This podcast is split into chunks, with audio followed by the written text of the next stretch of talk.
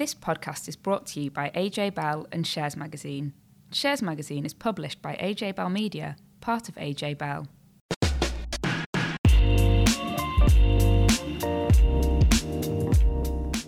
Hi, welcome back to Money and Markets. I'm Laura from AJ Bell, and this week Dan is off, although sadly not sunning himself on holiday. So I'm joined by Tom Selby from AJ Bell. Hello. And today we're talking about how so called safe haven funds have performed, the sheer number of people taking mortgage holidays, the pitfalls those taking money from their pensions need to look out for. And we'll also speak to Andy Bell, Chief Executive of AJ Bell, about the COVID 19 campaign we talked about on the podcast last week. So let's kick off with those so called safe haven funds. So these are absolute return funds that aim to make money even during falling markets. Now, they've clearly been tested recently, Laura. We've seen quite terrifying looking markets to a lot of people. So, what do the figures that you've looked at show us? Yeah, so I think it's an interesting area to look at at the moment because I think a lot of people will be either already in these funds or moving into these absolute return funds to use as a kind of balancer for their portfolio. So they might be worried about things like a recession coming or further market falls, and they might want um, allocation to a fund where they think that they're not going to lose as much as the market or, or even going to generate a positive return. So I thought it would be useful to look back over the past 10 years and see how these funds have performed because all too often we look at how they performed in the past month or the past couple of months. But actually, if you look back over that longer period, you can see um, what they did. So there's 38 funds in the sector mm. that have a track record going back 10 years. Um, and only one has managed to beat the return of cash every year um, for those 10 years. Wow. Um, which is quite obviously a very small number. So that's the Janus Henderson UK Absolute Return Fund. Um, three funds of the 38 managed to do it in nine out of 10 years. So in nine out of 10 years, they delivered a positive return, but in one of those years of the past decade, they delivered a loss. And that was um, BlackRock European Absolute Alpha, Veritas Global Real Return, and Premier Multi Asset absolute return. And you've got to think over that time, um, cash has been historically low, but the Bank of England mm. base rate has been low, and so that means cash returns have been really low. Um, and so the benchmark that they've got to beat beat there is, is pretty pretty minuscule. So, what I mean, would would you say these funds been been failing to do what they they say they're going to do then because we've you, you've mentioned their um, negative investment returns at various points in time and failing to beat um, cash at a time when cash has delivered really low returns. Now, if the the aim of these funds is to deliver positive returns in any market conditions, which I think is what the the Investment Association definition says. Then, by by definition, are they are, you, are, they, are they letting down in investors? And is there, well, I guess what what can what can people do to make sure that they, if they're going to go down this route, they pick an absolute return fund that's going to deliver what it says on the tin? So I think the thing that's really difficult with this sector and that actually constantly frustrates me when I look at it is that lots of while there's a sector of these similar funds and their broad aim is to generate a real return like you said um, they all completely differ in terms of how they measure that and over what period and what they use as their benchmark. So, one fund might say that it aims to deliver a return of a certain amount above cash over a three year rolling period. So, it wouldn't guarantee to do it every single calendar year, but over a three year period, it would have generated a positive return. Where others aim to do it every single calendar year, um, and others have much more kind of um, kind of less explicit uh, mm. returns and benchmarks. So that means that as an investor coming into this, you can't just look at the sector and think, okay, well, I'm just going to look at the performance of these and do you, all of your usual screening methods because there's such a dispersion across the sector and also in how they work. So some mm. will I'd aim to achieve those positive returns by investing in very safe assets, so things like cash and bonds. Mm um, at different points in the market, where others will use much more hedge fund type strategies and will be shorting, uh, which is where you're kind of banking on a on a stock falling in value and you make money out of that. Um, and there's nothing wrong with those more complicated strategies. And in fact, the the one that the one fund that the Janus Henderson fund that's managed to deliver a positive return every 10 years does that. But it's more just that as an investor coming to this sector, it can be a bit bamboozling for them to try mm. and compare one fund to the other. Um, so I think going back over this long period works, but also looking rather than just seeing what the fund has done over 10 years as a total thing, look at what it's done each and every of those years. So, one example um, that came out, if you if you just looked at one year, so the Argonaut Absolute Return Fund. Mm. So over the past year, that's delivered a 40% return for investors. So if you just looked over that past year, you'd think, okay, mm. well, that's done really well in particularly if you look at the, the first quarter of this year, which is included in those figures, that's a pretty tricky time period. So that's done really well. So that must know what it's doing and, and that must be able to deliver that positive return regularly. But actually, the previous year, it gave investors a loss of 15.5%. And mm. in 2016 17, it delivered an almost 20% loss to investors. So yeah if you're looking for that kind of stable return every single year, that's not going to be the fund for mm-hmm. you because you've got to put up with 20% losses in some years to compensate for that 40% return in other years. Yeah, so I guess uh, it's, it's the, the key here for the for people then is understanding as always, what's what's under the bonnet of these types of funds, then, isn't it? Because you can you, you can have an entire sector called absolute return funds, where the aim is to, uh, as I say, to deliver positive returns, but some will be doing that in entirely different ways to to others. Yeah, exactly. And so I think it's a case of going through the fact sheet, going through looking at performance, looking at how that fund manager aims to generate those returns, the kind of things that they're going to be investing in. Um, and I think what's also quite useful is probably to look at how these funds were positioned going into the current crisis. And you can see that from then you can get an idea of how the fund manager reacts to particularly tricky periods. Um, and so um, you can kind of get more of an idea, I guess, of a more comfort of what you're investing in, because it might be that hmm. you're okay having a fund that that um, volleys around and loses lots one year and gains a lot another year. I mean, I would argue that you probably shouldn't be looking for an absolute return fund for that, but you yeah. might be okay with that as long as you know that that's what's going to happen. But if that happens when you think that you're just going to be in a kind of stable, steady eddy fund that delivers you a bit of positive return every year, then you're going to be quite surprised when you when you're handed with those losses. Yeah, and I, I, I suspect that will be one of the things that comes out of um, of this crisis. Will be the um, issues around fund labelling um, and the the aims of certain funds and what they've delivered during what has been clearly a, a significant period of um, of economic economic downturn. And if you, I think if you look across the board, there's, board, there's funds that are lab- labelled in different ways that that, that seem seem to be trying to achieve a similar objective, but the people within those funds will have entirely different experiences. And I think um, I think what, what it's, it's hard really to know whether the extent to which it's down to um, to regulators to make sure that funds that sound the same are delivering similar things, and how much it's um, down to you as an individual. But I think it, it, in the absence of any any changes to make these things more similar, and you obviously want a choice of funds so you can um, achieve different outcomes based on your own risk preferences. It's it's it's clearly really important that individuals understand what they're going into and what they're what they're invested in, be, be it absolute return funds or funds that are supposed to be trending towards annuity purchase at, at retirement and everything in between as well. Yeah, exactly, and I, and I think that this. Um, this kind of you're right that this crisis has probably taught some investors that maybe they weren't quite so aware of, of how their funds might perform yeah. in these in these crisis times and it's maybe been a bit a little bit of a wake up call to to double check that and more regular monitoring of funds to make sure that they're doing what they they said they would do Tom, you've been looking at figures that show that the current time of year is when most people take money from their pensions. So just as the new tax year is starting. Mm. Um, firstly, why is that? Um, so, as you say, it's it's most likely. So we don't we don't know for, for certain. We've we've not um, we've not asked people exactly why they take money out at different, different periods of time, but um, logically, it makes sense that people would look to take advantage of a new set of tax allowances in um, uh, in April to take their money out in the most tax efficient way possible. You'll have um, a mix of people doing that. So some people taking a stream of income, and I suspect one of the big reasons you have a, a jump in, in, between April and July is because you'll have people taking single lump sum withdrawals from their fund as well to spend in whatever way they um, they they want to as the pension freedoms allow. So the, the numbers we so we, we looked at the numbers across um, the first five years of the pension freedoms up to the most recent data that we have, and the the withdrawals in the first quarter of the financial year, so April to July, tend to be somewhere between 10 and 33% higher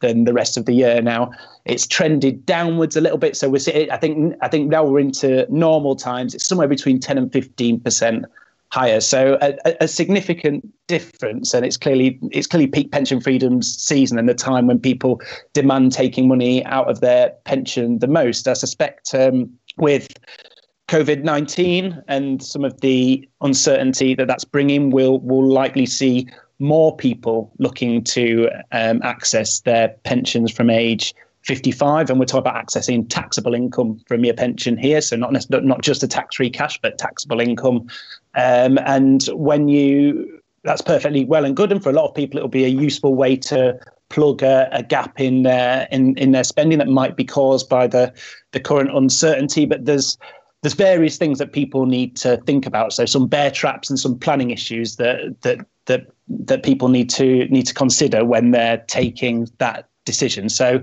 um, the first one, the mo- I think probably the most obvious one. So when you take taxable income from your pension, it's something that we talked about before on the podcast. So if you do that, it triggers the money purchase annual allowance. So what that means is um, if you take just your tax-free cash, then you still most people will be entitled to a forty thousand pounds annual allowance.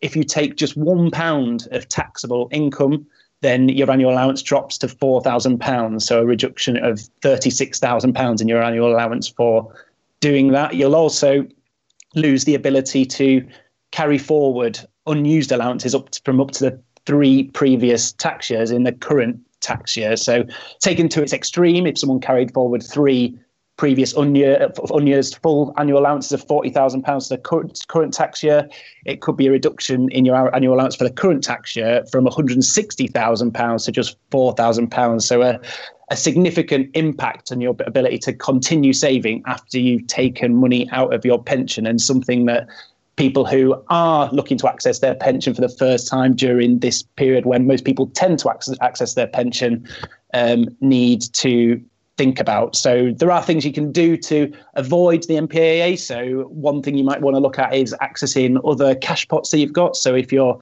lucky enough to have um, savings or an ISA perhaps, then um, clearly look to use that first if you're still looking to save in a pension as well. Um, also, you can access your 25% tax-free cash without triggering the MPAA as long as you don't touch the taxable portion of your pot. So there are ways to avoid making it happen. I suspect for a lot of people, because times are quite tough at the moment, um, they'll just need to access their pension to make ends meet. And this is just something that they're going to have to be aware of. Um, and at the moment, do people? Um, I mean, you talked a bit about obviously the environment and the reason why people mm. might be accessing their pensions more. But but do people need to be aware of the fact that their pension pot may have fallen in value quite a bit, and, and taking money out at this point in time when markets have fallen um, could have a big impact on their pension long term, couldn't it? Exactly. Yeah, yeah, that's that, that's right. So one of the one of the big issues that we've been talking about for a long time is um, is this phenomenon that's referred to in the industry as pound cost um, ravaging. So it's the idea that when you uh, move into drawdown, so you're taking an income from uh, from your pension to support your lifestyle in in retirement. If you look to take big withdrawals at the start. So when your funds at its at its at its largest, so in the, first, in the first few years of retirement, and then you start, and then and that's during a period when there's negative investment returns, so markets fall quite rapidly. Then you'll struggle to make that money back. And I think nobody knows when these um, market events are going to occur. We, we we've been talking about it a lot simply because it had been a long time since the 2007-8 financial crash, and it felt like we were due a negative economic downturn. But you know, nobody knows exactly how these things are going to happen, and certainly very few people were talking about a um, a global a global pandemic when discussing this this issue. But there will be lots of people who have been um, who will who will have already taken big withdrawals and seen the value of their fund drop significantly, or people who are now thinking about taking big withdrawals and um, and and now have to potentially reconsider because of what we've seen happen to the to the markets. I think the the most important thing in all this is um, is not to panic, as we always as, as, we always say, and I know you and Dan always say on this podcast as well. Um, and don't stick your head in the sand. It can, I think, it would be quite could be quite easy for somebody who has started taking big withdrawals just to plough on ahead regardless and hope that somehow markets will magically return their money to where it was and dividends will return immediately and they'll be able to to continue withdrawing large amounts sustainably over their retirement. There's absolutely no guarantee that you'll be able to do that. And, and if people who are taking significant withdrawals at the moment um, need to review those withdrawals. So I think, and when I, when I say significant, um, I would say anything over um, four um, percent of the value of your of your pension pot might need to be reviewed at this moment in time. That's that's not a that's just a rule of thumb. That's not something that you can set in stone. But if you're taking five, six, seven, eight percent of the value of your fund or more every year, then um, you might might want to look at that and and just think about whether that's going to be a withdrawal pattern that's going to last throughout the course of your retirement. For some people, it might be okay. For example, if you've got other kinds of savings, so if you've got guaranteed pensions like defined benefit, or if you're still working or if you've got underlying health factors that mean that money is not necessarily going to last as long as someone who's healthy, um, that might be okay. But if it's just the one pension pot that you've got and you're taking big withdrawals, then the chances are that because we've suffered these this very bad economic shock, the sustainability of those withdrawals is going to come under under serious strain, and you'll need to rethink the way that you're um, that you're doing that. And I um, guess but I guess for some people, they they'll need to take this money if, if they've mm-hmm. seen their income drop elsewhere and, and, and they won't have an option not to. So then is it about having kind of difficult conversations with yourself about cutting your outgoings and, and cutting back and and um, reducing the amount of money that you are, you're actually spending so you need to take less. That must be quite a difficult decision for someone to make though very difficult yeah. And it's um and uh, it's a, it's about keeping as, as cool a head as you can in in what is quite a stressful time and um, budgeting and prioritizing and understanding the implications of all the different financial decisions and spending decisions that you make at a time like this. So for example um, if you're over 55 your pension is there to be accessed. Um, i would never sit here and tell people not to do that. Um, i would not sit here and tell people that their their their only priority should be um, ensuring their pension lasts sustainably over over a long period of period of time. If you're somebody who is struggling to pay your mortgage, who's struggling to feed your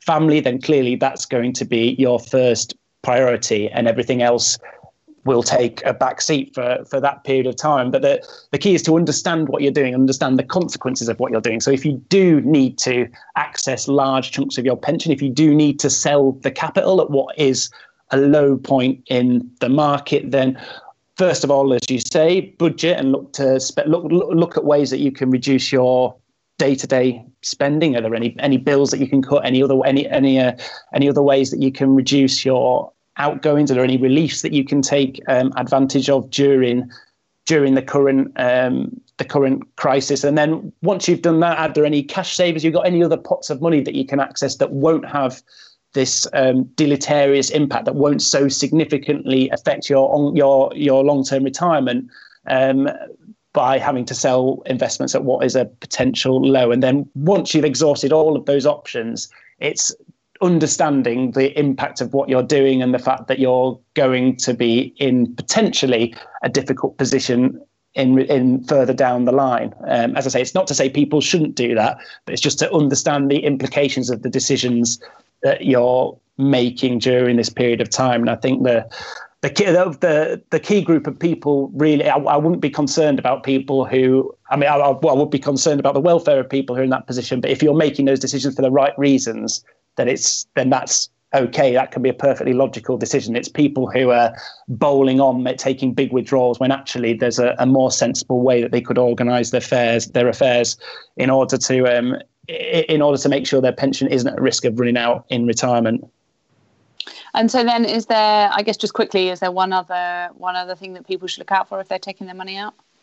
Um, so yeah, lot, lots of things to think about. I would say the the key one and the one that I, I get asked about the most is around the um, the tax position. So the initial tax position of your of your withdrawals. So if you're taking your first flexible withdrawal in the tax year, so your first so your first um, taxable income withdrawal, then you're likely to be overtaxed by HMRC.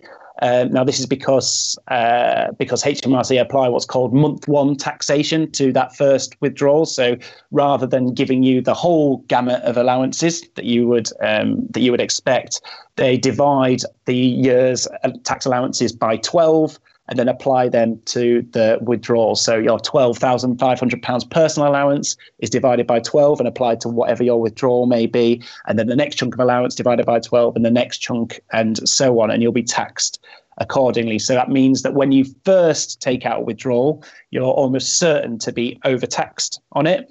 If you're taking regular income payments, you shouldn't need to do anything because the tax system will sort that out over the course of the year. So the HMRC should make an adjustment to your tax code. But as I, as I said at the start, lots of people who are taking withdrawals, particularly in this first quarter of the financial year, um, will be will be will be doing so just to take a lump sum. And if you're just taking a lump sum, then you won't be automatically given your money back by HMRC. So HMRC says that if you wait till the end of the tax year, then they'll put you back in the right position, usually by adjusting your tax code.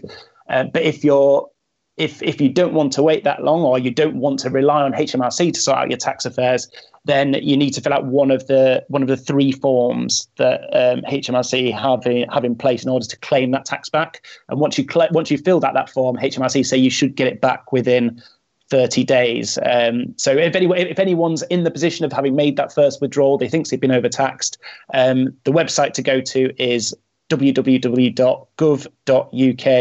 forward slash claim hyphen tax hyphen refund. Um, if you can't remember that, because it's not the easiest website to remember, if you just search claim tax refund gov on the internet, then you should be able to find that page and go through the process of reclaiming the money that you're owed from HMRC. And does it take a long time to claim that money back? So it should actually be, get it.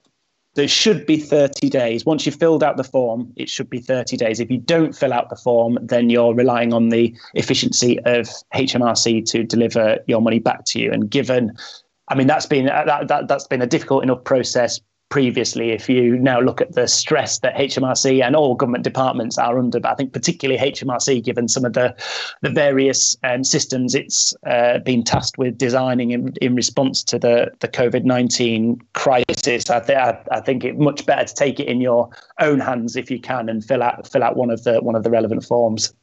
So there were also some new figures out this week on the people taking a break from their mortgage payments, weren't there, Laura? Um, are lots of people taking advantage of this? Yeah, so we t- briefly touched on this in a previous podcast about the kind mm. of package of measures that's available to people and taking a mortgage holiday for three months. So, not paying um, your usual mortgage payments for three months is something that the, the government offered and, and said that banks had to offer. But we've mm. now had figures through that show from UK Finance, which is the trade group for banks and building societies, and it shows 1.2 million people have already taken advantage of the mortgage holiday. So that's mm. a massive boom. So um, it means that one in nine mortgage holders is now on a payment holiday, which, when wow. you think about that across the country, is a massive number of people. Um, but I think it's good that, that people have this option to take up if they've seen their mm. income fall, if you've um, been furloughed and seen your income fall, or if you've lost your job. Um, then this can be a good way because mortgage costs are obviously one of the biggest costs that, that people face each month. And so it can be a really good way of freeing up extra cash. But I think there are some caveats to it. Firstly, it's only for three months. So mm. you need to prepare for what's going to happen after that. And, and obviously, everything's moving so quickly at the moment, and we don't mm. really know where we're going to be in, in two weeks' time, let alone another two months' time.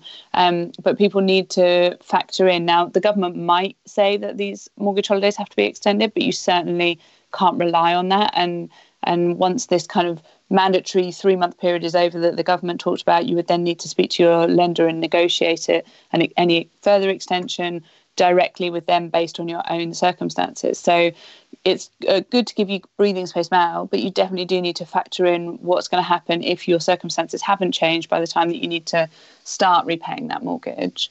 Um, the other thing to flag is that it does it costs you money. So people think, okay, well, I don't have to pay that mortgage for three months, and that's great because that that cuts my outgoings, and that is true. But um, you will pay extra in two ways. So usually mortgage companies will keep the term of your mortgage the same. So say at the point that you took the mortgage holiday, you had 10 years remaining on your mortgage, you will still have 10 years remaining on your mortgage.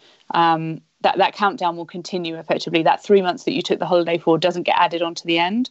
So that mm. means that the payments that you missed out on making the the total of those then need to be spread off across the remaining term of your mortgage. So you'll see your monthly payments go up.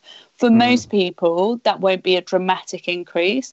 Um, but it's not going to be kind of hundreds of pounds extra each month. But it's something that you've got to factor in because that will kick in once the mortgage holiday is over. Um, the other thing that you need to factor in is that you're still accruing interest during that period. So, where normally you would have paid off some of the interest and some of the capital with those three monthly payments that you would have made, um, that interest is still accruing. And so that means overall you pay a bit more. Um, because the interest accrues during that time and you're paying that interest over a longer period.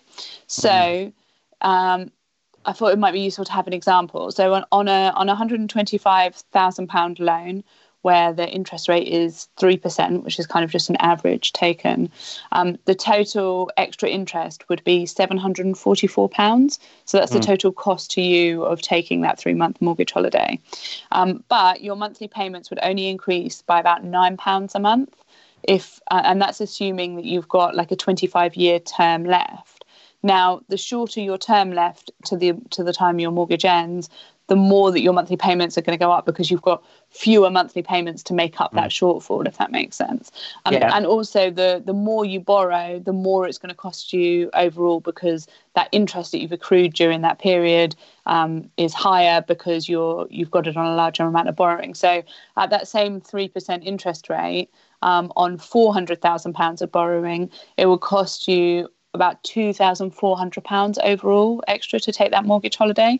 Now, lots of people will think that is a price worth paying, and because you're yeah. spreading that cost over the remaining term of your mortgage, particularly if you've got a long time um, left on your mortgage, they will think that that was worth it for the breathing space. I think that people just need to be aware a that it's not completely cost free and b yeah. that it is going to have an impact on their mortgage payments um, in future yeah yeah, it's, it's it's it's it's been kind of a kind of a theme of the things we've talked about today, hasn't it? The the need to go into whatever decision you're making during what is a very difficult, stressful time for a lot of people, both um, both as uh, just as people, but financially as well. But whether it's the the investments that you pick or whether the decisions that you're making um, about withdrawing money from your from your pension or whether the, the decision to take a holiday on your mortgage payment. Nothing wrong with any of those things but the the key is to understand the, the implications of, of what you're what you're doing and have a and have a plan when all of this is over to get back to what is something close to hopefully normality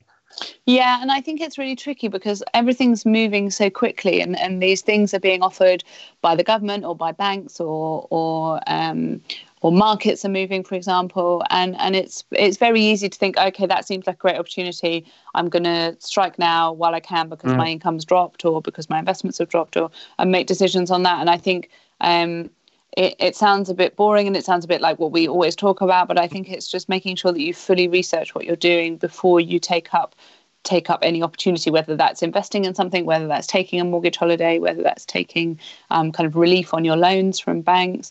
I think it's um, it's just about kind of double checking that and looking. And there is a lot of information available online, mm. whether that's from the government or whether it's from kind of different publications, talking you through some of the costs and some of the implications of these decisions. So I guess it's just a case of not feeling like you have to rush into any of these decisions. Mm. And yeah. even if it's just giving yourself a few days to think about it and, and work out how it might work and, and what it might eventually cost you, um, I think that's definitely worth doing. But I do get that that is quite tricky at a time when you're probably panicking if your income has dropped and you're wondering how you're going to make these payments. And finally, we spoke last week about AJ Bell's new fund to raise money for COVID 19 causes. And we've got Andy Bell on now to talk about that, but also corporate responsibility in the current crisis and how the company has been adapting. So, Andy, thanks a lot for joining us. A pleasure. So, maybe if you could start by explaining how COVID 19 has affected AJ Bell and how the company's kind of changed and reacted. Yeah, our, our first priority was, like with most businesses, to deal with the the health and safety of our staff and, and their families, and that that probably occupied the first week of the of the crisis in the in the lockdown. Uh, so our focus was in the main creating an environment where social distancing it could be achieved, and you know it it, it still staggers me now. We went from um, in the space of four days, uh, we had 900 staff who were working in the office um, to probably end the, the, week with about 150 staff uh, working in the office. Uh, and by that point, we'd we'd achieved what we wanted to achieve. Uh, and, and very pleasingly, not only were we you know, achieving the social distancing requirements with, with some room to spare, but we'd, we'd managed to to carry on operating as, as business as usual. So then it was it, it was more about managing the business then, and we probably did go on on crisis mode for a couple of weeks. Uh, senior management, we we you'd, well, we typically listen to the uh, to the government press conference, and then we'd all dial in on on Teams.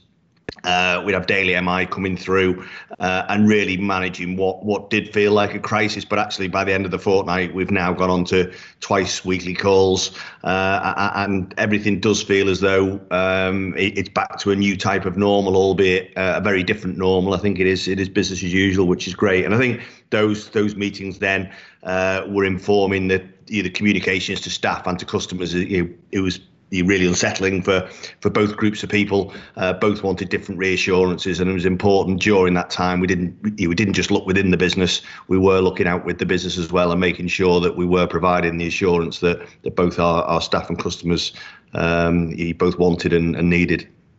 And so during that time, have, have customers noticed any differences? Have there been any changes or restrictions in the service of, of how the company's been operating during lockdown? No, it was one of the things we did discuss, but we very quickly came to the conclusion that our, target would be to continue operating as, as BAU. We maintained our, our phone lines and uh, right through the tax year end, uh, which is probably one of the busiest that I can remember. We were answering telephones um, in 90% in under 10 seconds. All our key SLAs were, were on green, and it was a real achievement by the staff to carry on through, you know, what was a a very unusual situation. Um, you need to carry on delivering the service at the standard that the, our customers have come to expect. So that was really, really positive. And yeah, at the end of the day, I think our staff realised that you know at times like this, not only do our customers want to invest money, uh, but more importantly, uh, some of our customers rely on, on the pension they take out or on the on the savings they built up to actually manage them through a crisis like this. So it was important that us and you know, other businesses have done the same. Uh, you know, managed to keep operating as near to normal as possible.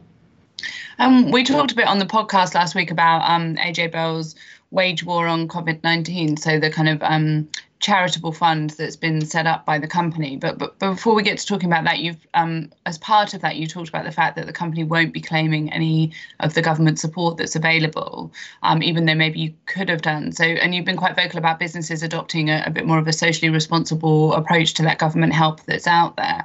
Why is that?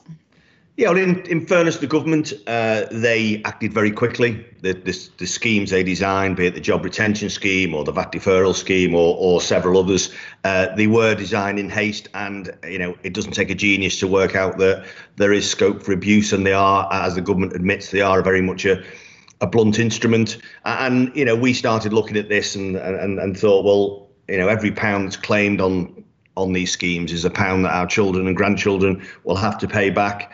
And when there's no rule book, and there is no rule book at the moment, you've got to fall back on the values or principles that the business has. And very quickly, uh, we all looked at each other and decided that actually us, us claiming on this scheme wouldn't be right. Well, actually, on any of the schemes wouldn't be right. You know, we could have furloughed probably about 30 staff, the 30 people who didn't really have a role, for example, receptionists, where people aren't coming into the office anymore. Uh, so it wasn't difficult to to come up with that that small list. Uh, and again, we just took the view that those schemes weren't for people like us uh, or firms like us who, you know, whilst undoubtedly suffering, it, you know, it was a, a bump in the road rather than you know an existential crisis, which you know, which clearly is for some for some businesses. and we you know, we look at these schemes. Yeah, I think businesses need to look at these schemes through through a lens of need and not a, a lens of entitlement. Uh, and you know, we get to the end of the year, and certainly as a PLC, you know, I'll be I'll be writing the you know, the ESG section of our accounts, and you know, we'll uh, we'll state how much good we've done in society over the last 12 months. And I think I do think customers, potential customers, and indeed all stakeholders related to a firm will judge how firms have behaved uh, during this crisis.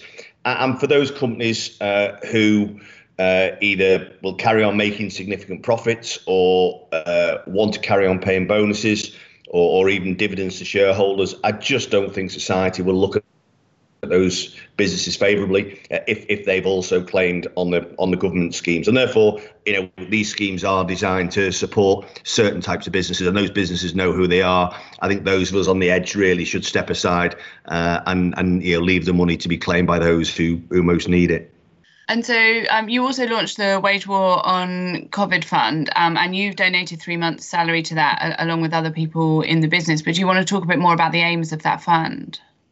Yeah, it's not just me who's, who's donated uh, into the fund, as you say. It's it's myself, um, uh, other board members, other senior managers, and, and indeed, you know, many hundreds of our staff have also donated part of the salary uh, throughout April, May, and June towards towards helping people. I think we all recognise that we are in a fortunate position. Our staff recognise that they get, they're getting paid in full throughout this crisis. Uh, their jobs, there's no reason why their jobs uh, security should should change uh, either during or after the crisis is over. Uh, so what we decided to do was the charity AJ Bell Trust, which is the umbrella for the fund, uh, allocated fifty thousand pound of its existing reserves, uh, and and you top that up with the with the salary donations. We hope to be able to raise, well, certainly in excess of two hundred thousand pound over over a fairly short period. The plan then is to use that in fairly short order to help either charities that are supporting the COVID causes or alternatively directly into into COVID cause. I think I think the key for us is that we will be you we will be trying to get the money out there into society as quickly as possible rather than just sitting on it. And yeah, we recognise that lots of business leaders have taken pay cuts to to support their own businesses, which is you know fantastic. Many people in community, working or not, uh, have donated to their own causes that are, are, are very close to them.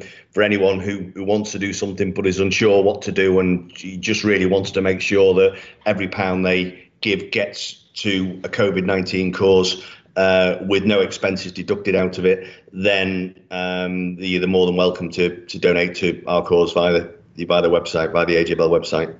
So customers and, and other people in the general public can also add to that that cause then. Yeah, exactly. And you know, we take no no admin costs at all uh, out of the out of the fund, and our commitment is that we will get that money to um, to COVID causes uh, in in short order. Excellent. Thanks a lot for joining us today. Then uh, it's a pleasure.